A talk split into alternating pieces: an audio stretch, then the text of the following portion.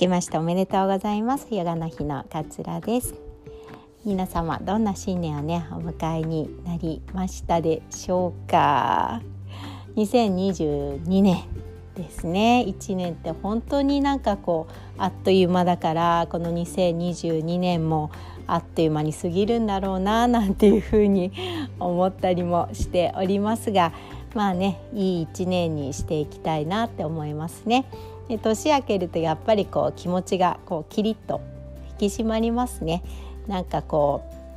う今年はどんなことをしようかなとかねどんな成長ができるのかななんていうふうにこう楽しめる自分がいることにすごく感謝をしている感じでしょうか。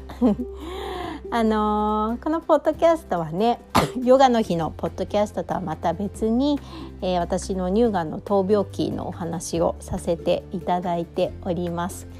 えー、去年の7月に乳がんが分かって10月に全摘の手術、えー、おっぱいをね全部取る手術をして同時再建っていうところまで来ております今はね薬を飲んで、えー、再発の防止をしている状態でまた夏にねその、えー、おっぱいを再建するための手術を受ける予定になっております。で何度もねお話しさせていただいているんですけれども自分ががんになってみてすごく知りたいなっていうふうに思った情報が、まあ、がんそのものの情報ももちろんそうなんですがどういうふうに例えば、うん、家族に告示をしたのかなとかね。どんな感じで仕事に復帰してきたのかなとか。うん友達との付き合い方って変わったとかね。なんかそういう周りの些細なことについて私はすごくこう周りの人に聞きたかったんですよね。経験者の方に聞きたかったので。なんかそういう情報がね、えー、私みたいに欲しいなと思っている人って結構いるんじゃないのかななんていうふうに思って、えー、このねポッドキャストを始めさせていただいております。まあねあのがんになってみてこう思うのが、まあ、悲しいとか辛いとかっていうのはねもちろん思うんですけれどもその思いをずっとずっと持ったまま生きていくことっていうのはやっぱり辛いからどこかでねこう気持ちをこう切り替えてあのいかなければいけないんだなっていうふうには誰しもが思うことだと思うんですよね。なんかあの結局こう人生をねの決定要因っていうのがこう自分自身が下してきたもう数多くの数百万とかもっとあるのかな数千万とかのさまざまなこう決断からね結局こう生まれてくるものであってその決断っていうのは誰かに強制されたものじゃなくて自分が自分の意思でまあ下してきたことなんですよね。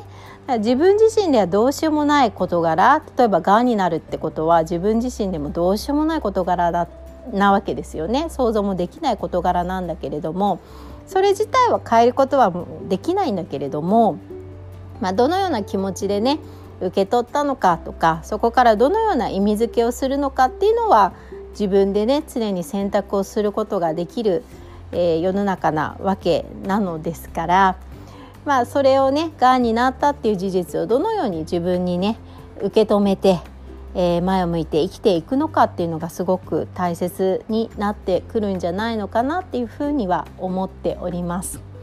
なんかねがんになっても、うん、人のありがたみとかね家族のありがたみとかねあとはお医者さんのありがたみ 保険のありがたみまあいろいろなねありがたみを感じます。でがんにならなければあのいちいちねあのそんなこととかって考えなかったと思うんですよね。もちろん家族には感謝していますけれども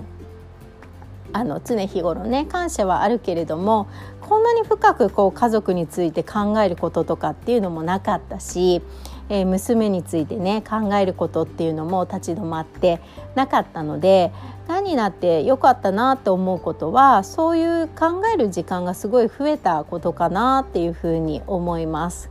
なんかねあの日常生活を送っていると、まあ、旦那さんとかに対してもあれもやってくれんこれもやってくれんみたいなねイライラがかなり積もるじゃないですかやっぱり。でなんか今日は話したくないとかなんかあの一緒の空間にいたくないみたいな時もあるじゃないですか。ね、あるんだけれどもやっぱりねこうハードルを下げるといてくれることだけでありがたいんだなっていうのはね身に染みますね。まああの一緒にねがんっていう病気にこうまあ戦ってくれる、えー、人が周りにいるっていうことはねすごく強みですよね。で私の場合は娘が4歳の娘がいるので私がいない間でも娘の面倒を見てくれる人がいるっていうのはすごくありがたいことだなっていうふうに改めてね思いました。うちの旦那さんはねあんまりこういろんな家事とかやらないんですよね。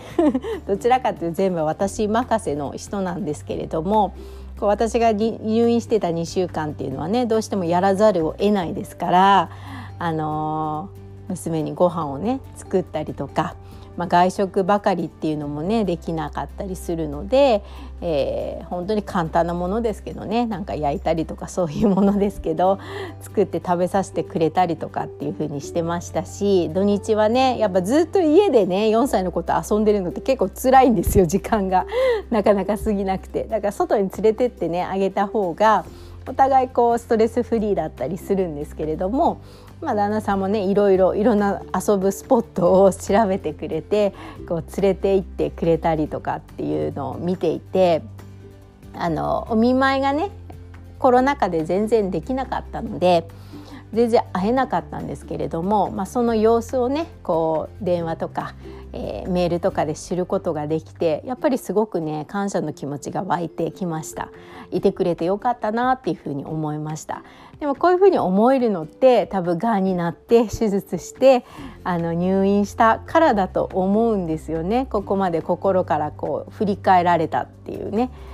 言葉すごく良かったなっていうふうに思います。まあ、こんな感じでね悪いこととかももちろんあるしこれからもずっとこうがんの再発について考えていかなきゃいけない人生にはなってしまったけれどもたくさんのこう感謝する気持ちとかっていうのを思い出させてくれてこの思い出させてくれたことによって自分の人生がもっと豊かになるんじゃないのかななんていうふうに思うようなね気づきはあったりしました。なのでまあ悪いことばかりでもなかったのかななんていうふうに思います。まあ、キャンサーギフトみたいな風にね言いますけれども、まあ、キャンサーギフトって私あんま好きじゃないんですけど っていうか今話してることはキャンサーギフトなのかもしれないけれどもでもできれば別になりたくなかったし 正直ねおっぱいがある方が良かったかなっていうのが、まあ、正直なところだからあのギフトっていうような感覚では今のところはねあの感じられないんですけれども自分自身で今起こった出来事っていうのをどういうふうに捉えていけば今後自分の人生が豊かになっていけるのかなっていうふうに、えー、まあ考えるようにはなってきたかななんていうふうに思ったりしております。まあねなんかこう自分自身でねこう考え方とか捉え方っていうのはいつだってチョイスができるし間違ってるなと思ったらあの直すことができるし見直すことができるのがね人生だと思うのであのそんな風に捉えながら生きていきたいななんていう風に思っております。まあ、一発目こんなね新年のご挨拶になりました。次回はねもうちょっと具体的にあの患者の会とかに私出たりとかしていたのでそんなお話もしたいななんていうふうに思っております。今日も聞いてくださってありがとうございます、えー、いいね一年をにしていければなというふうに思います。さようなら。